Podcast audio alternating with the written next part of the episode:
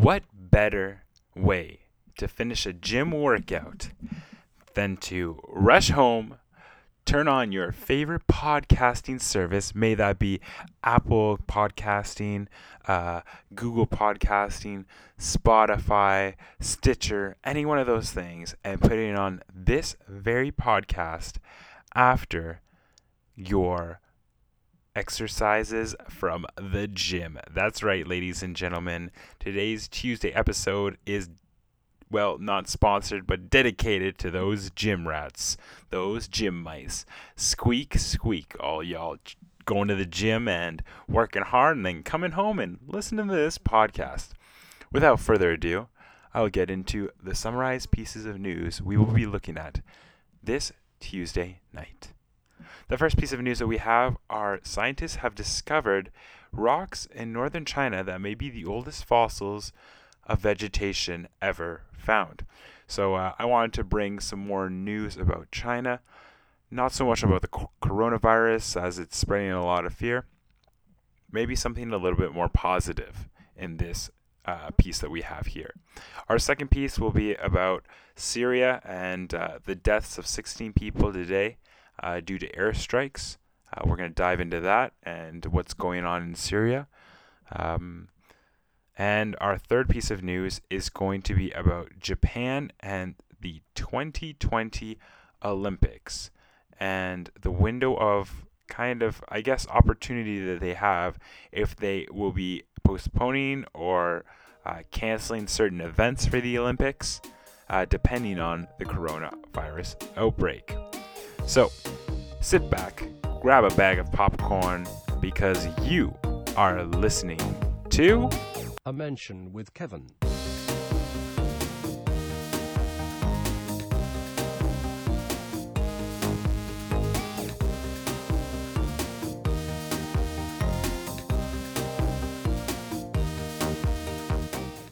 Let's dive right in.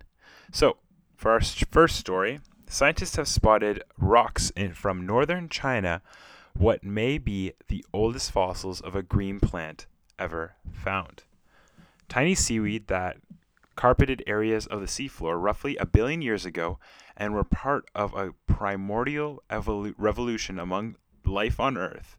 Researchers, uh, researchers said Monday that the plant called Protocrocladus antiquus was about the size of a rice grain and boasted numerous thin branches, thriving in shallow water while attached to the sea floor with a root like structure. It may seem small, but Protocrocladus, a form of green algae, was one of the largest organisms of its time. Sharing the seas mainly with bacteria and other microbes, it engaged in photosynthesis, transforming energy from sunlight into chemical energy and producing oxygen. Protocrocladus antiquus is a close relative of the ancestor of all green plants alive today, said Xing Tang, a Virginia Tech postdoctorate researcher in paleobiology who detected the fossils in rock dug up in Li- Liaoning province near the city of Dalian and is lead author of the study published in the journal Nature, Ecology, and Evolution. Earth's biosphere depends heavily on plants for food and oxygen. The first land plants, thought to be descendants of green seaweeds, appeared about 450 million years ago. There was an evolutionary shift on Earth, perhaps 2 billion years ago, from simple bacteria like cells to the first members of a group called eukaryotes that spans fungi, plants, and animals. The first plants were single celled organisms. The transition to multicell plants like Protocrocladus was a pivotal development that paved the way for the riot of plants that have inhabited the world, from ferns to sequoias to Venus flytraps. Protocrocladus is 200 million years older than the previous earliest known green seaweed.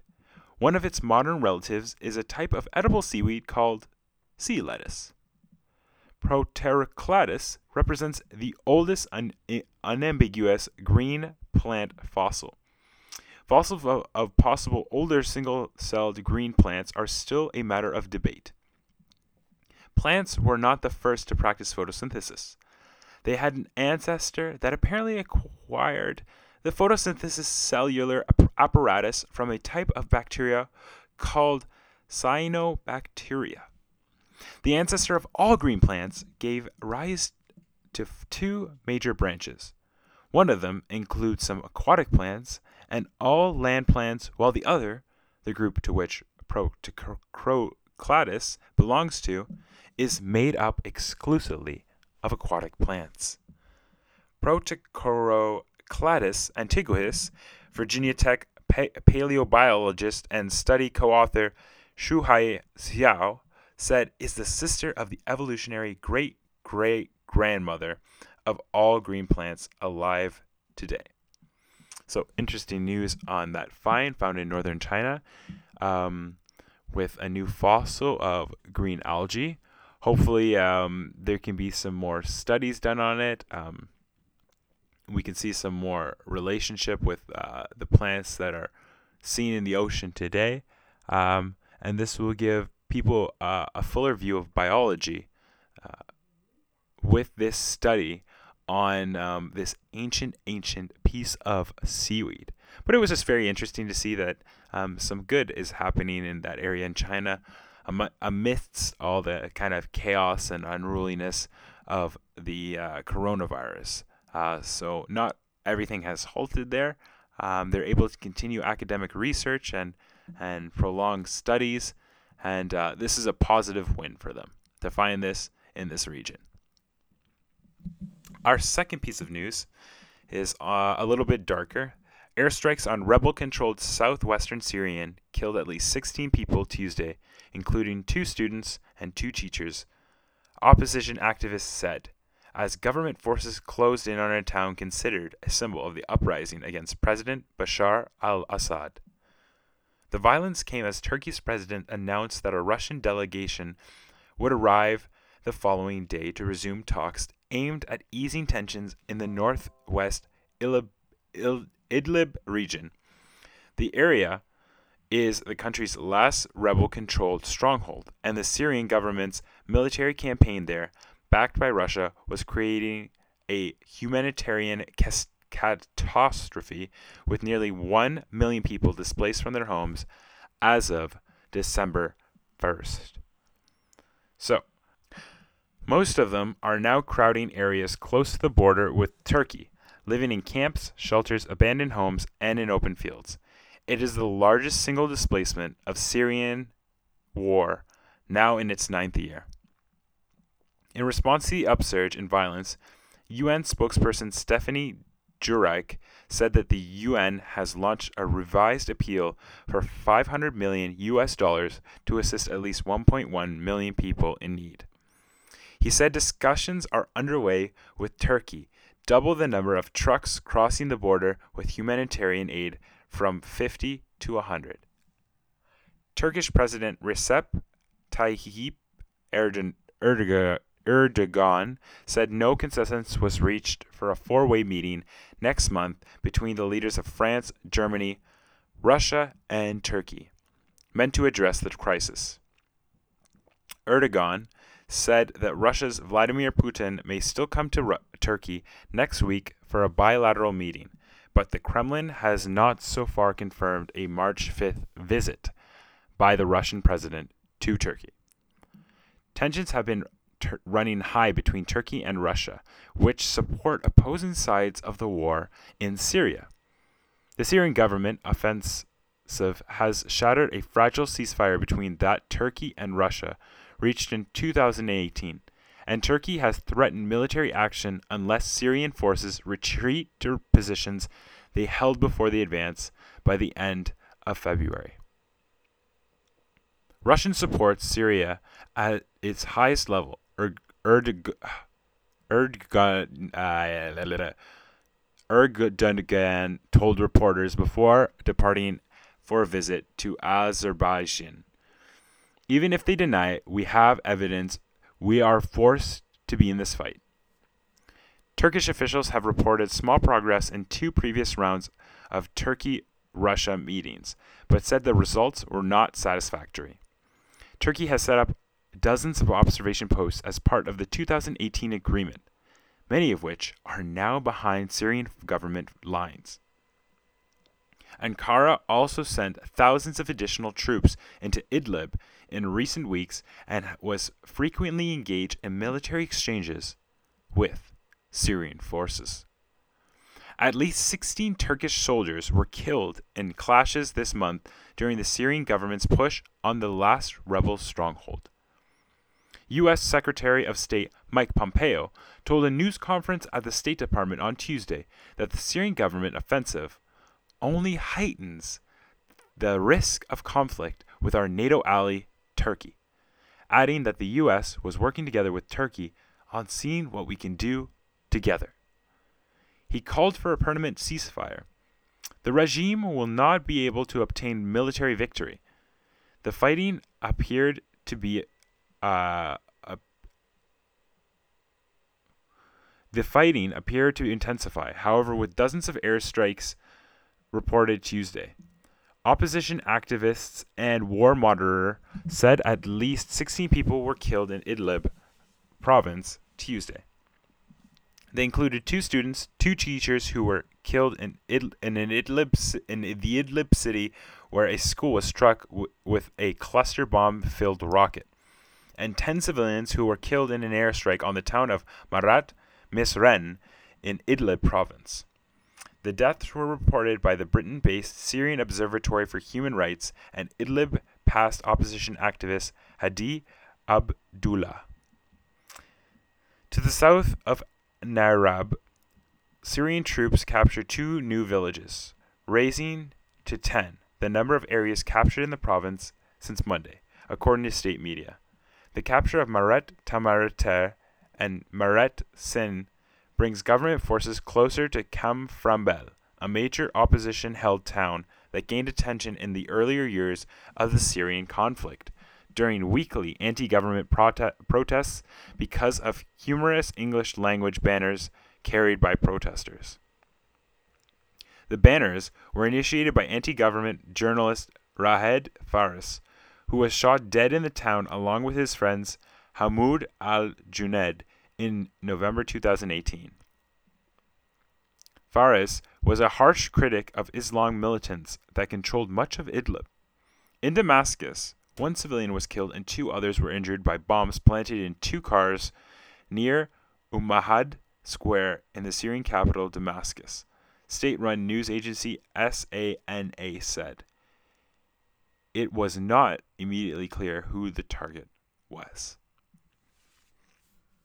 So, as you can see, there's been some more aggression that has been uh, dealt with with Syria and its citizens as it continues to bomb its own citizens in this civil war. More lives are lost, um, and it's just uh, hard to kind of hear and see that the tragedy is going on. An eight-year-long civil war that has been taking place in this country.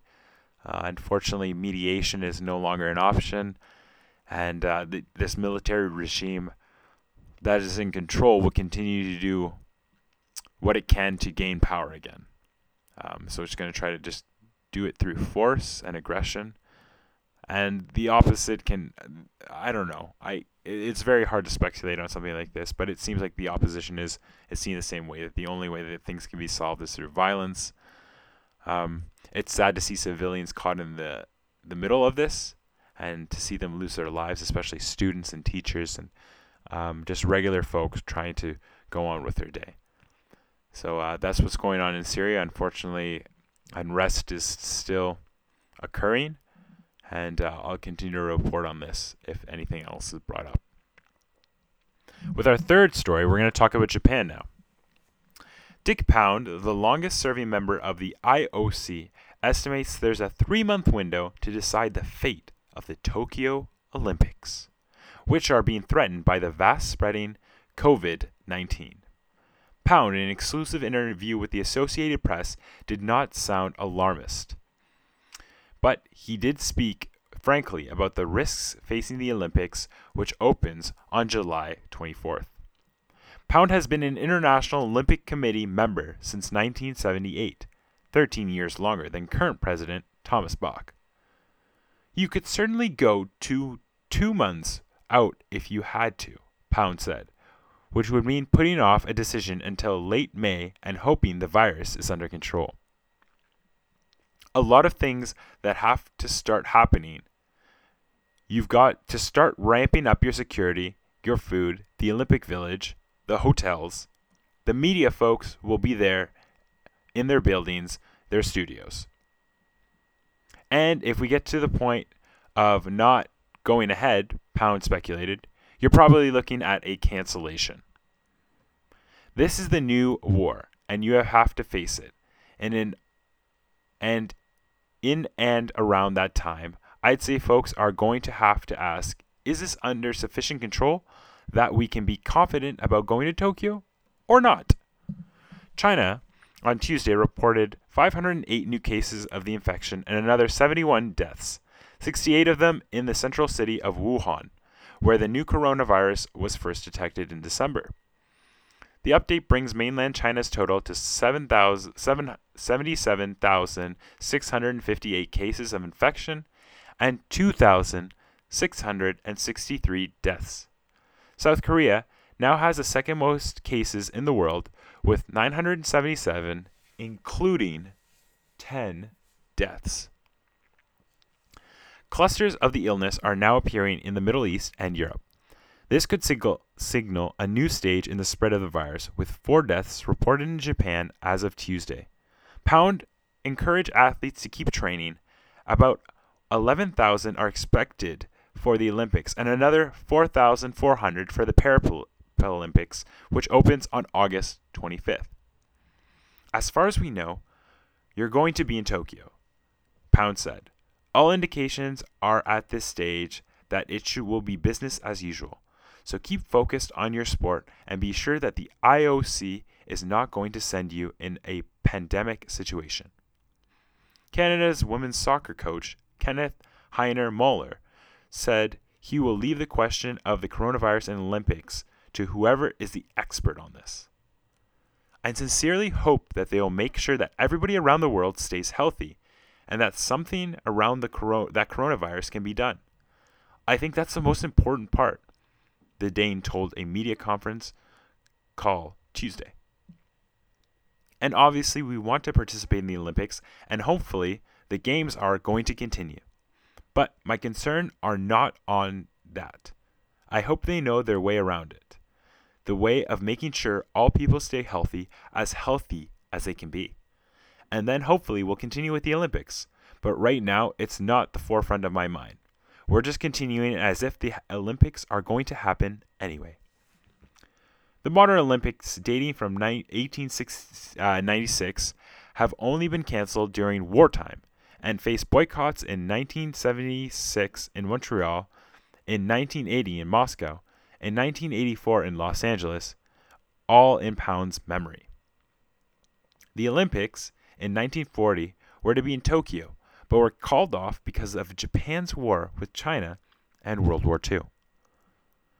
Pound called uncertainty a major problem and repeated the IOC's stance that it's depending on consultation with the World Health Organization, a United bodies a United Nations body, to make any move.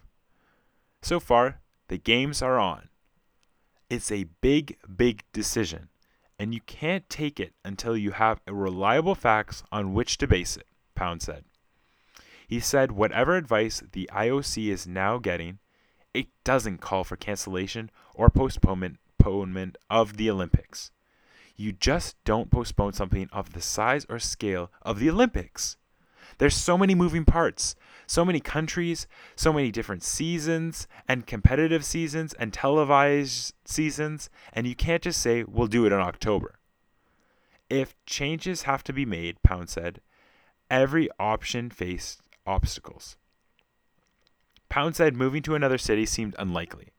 To move the place is difficult because there are few places in the world that could think of gearing up facilities in that short time to put something on, Pound said. London mayoral candidate Shaun Bailey has suggested, suggested the British capital as an alternative. Tokyo government Yuriko Koike suggested that was an inappropriate offer, using the virus as political campaign fodder. Pound said he would not favor a dispersal of events over various venues because that wouldn't constitute an Olympic Games. You'd end up having a series of world championships. He said it would be a very difficult very difficult to spread around all these sports in a 17-day period with only a few months notice. Staying in Tokyo but moving it back a few months would be unlikely to satisfy North American broadcasters whose schedules are full in the fall with American football, college football, European soccer, basketball, baseball, and ice hockey. Of course, other world broadcasters also have jammed schedules. It would be tough to get the kind of blank coverage that people expect around the Olympic Games, Pound said. It's certainly tougher than it would have been in 1964 in Tokyo, when you didn't have the saturated sports schedule on television. How about delaying for a year, but staying in Tokyo?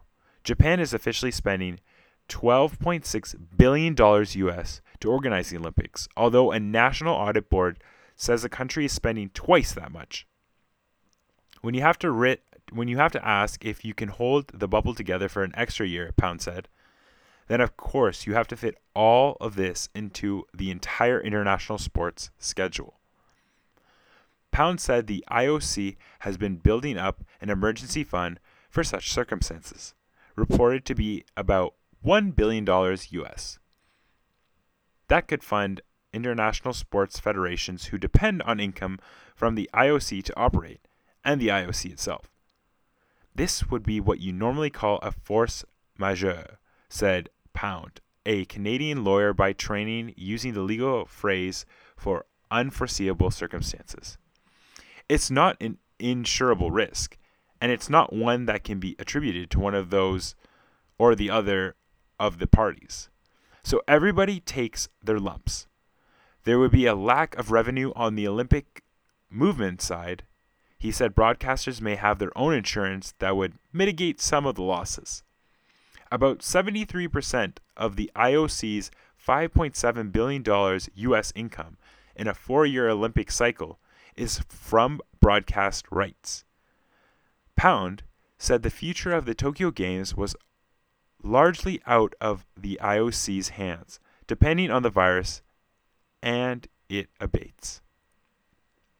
If it gets to be something like the Spanish flu, Pound said, referring to a deadly pandemic earlier in the 20th century that killed millions, at that level of lethality, then everybody's got to take their medicine.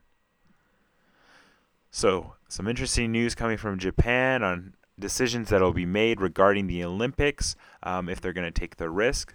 So far, uh, it looks like the games are on. Ho- they're hoping and being the most optimistic that things will be settled out within a couple months. I'm a little less optimistic. I don't think that things are going to be that efficient in terms of containing this virus and ensuring that it does not spread anymore. So um, I'm going to see some problems. Um, I wouldn't be surprised if it's moved to 2021, uh, but we'll see what happens. Uh, it's interesting to see that people are getting prepared.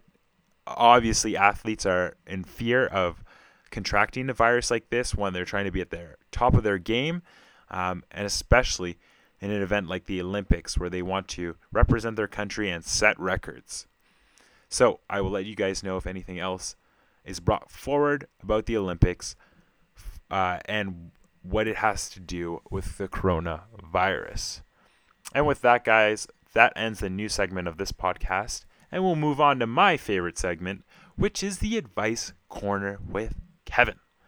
So, with our advice corner, the listeners like you uh, can send me a message through Twitter or through other means like reviewing this podcast, and I will answer them on Kevin's Corner of Advice. So, our advice uh, that we are given today is about coffee. So, how can I stay awake throughout the day without drinking coffee? So, very important question. Let's dive into this a little bit more. I find myself to be extremely tired every day, more than I should be. I get a good amount of sleep, 7 to 8 hours per night. I really hate the taste of coffee, and that's the answer most people give me when I ask the, this question. What else can I do to stay awake and energized, especially in the mornings? So, a very important question. Uh, some of us have to wake up quite early to meet, meet uh, schedules for work, um, school, and other things. Um, and we have to do it sometimes forming routines around something like coffee to keep us up or to keep us energized at the beginning of the day. Um, now, some things that I would suggest. Uh, the first thing that I'm going to say right now, as I am a coffee connoisseur, I love coffee. I think that most people don't know what it's like to have good coffee. Um, I think most people have had bad coffee in their lives and they continue to drink bad coffee.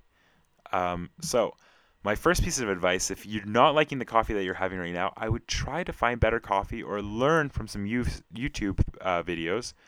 James Hoffmann, for example, a coffee connoisseur, and try to get some better tasting coffee. Maybe you can enjoy the taste of coffee.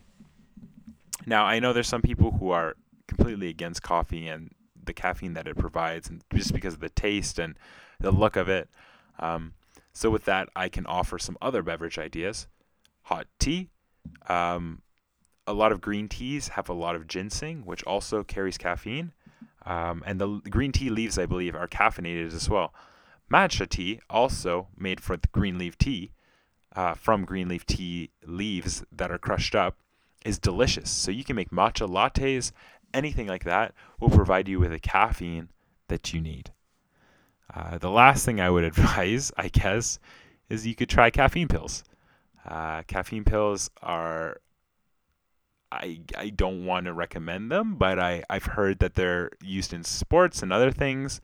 Um, they're what they say they are. They have caffeine in them. They increase your metabolism a little bit and you can take them, and I'm assuming you would be quite energized by that. Um, I would probably not recommend this. Um, talk to a doctor before you do this, um, and I would probably take this off the table uh, because I have another piece of advice, and this would be my besides my coffee and my green tea advice. My number one piece of advice uh, is when you wake up, physical activity. So I find that if I do um, I do a set of 30 push-ups as soon as I wake up to get me energized in the day because I'm very groggy. I find doing that exercise gets my heart racing um, and everything gets kick-started pretty fast uh, by doing some exercises. So um, I would really recommend getting to some exercises, if that be do 30 push-ups, um, grabbing some weights, uh, going for like a little elliptical run, something to get your body moving and starting that engine that can give you that quick burst of energy to stay awake to begin with. Now, staying awake might be hard because you can't really uh, go for a run when you're at work or lift weights at your desk or at school. Um, so you might have to think of some other things that'll keep you up a little bit. Uh, if that be like forcing yourself to drink, um, I don't know, some water or some tea, like I've talked about, um, that just helps kind of keep your body active and awake. All right, guys, I am going to end my advice there. And thank you guys all for watching or listening. I'm sorry. Um, if you like this podcast, please rate it on Apple uh, Podcasts, Google Podcasts, or Spotify. Don't forget to subscribe. If you want to check out more of my content, you can see me at youtube.com at Kevin Hobe or Studio Kevin. And don't forget, you can also leave me a question or a mention at Kevin underscore Hobie at twitter.com. So I want you guys to remember to brush your teeth and floss, and I will see you on the next episode. Bye.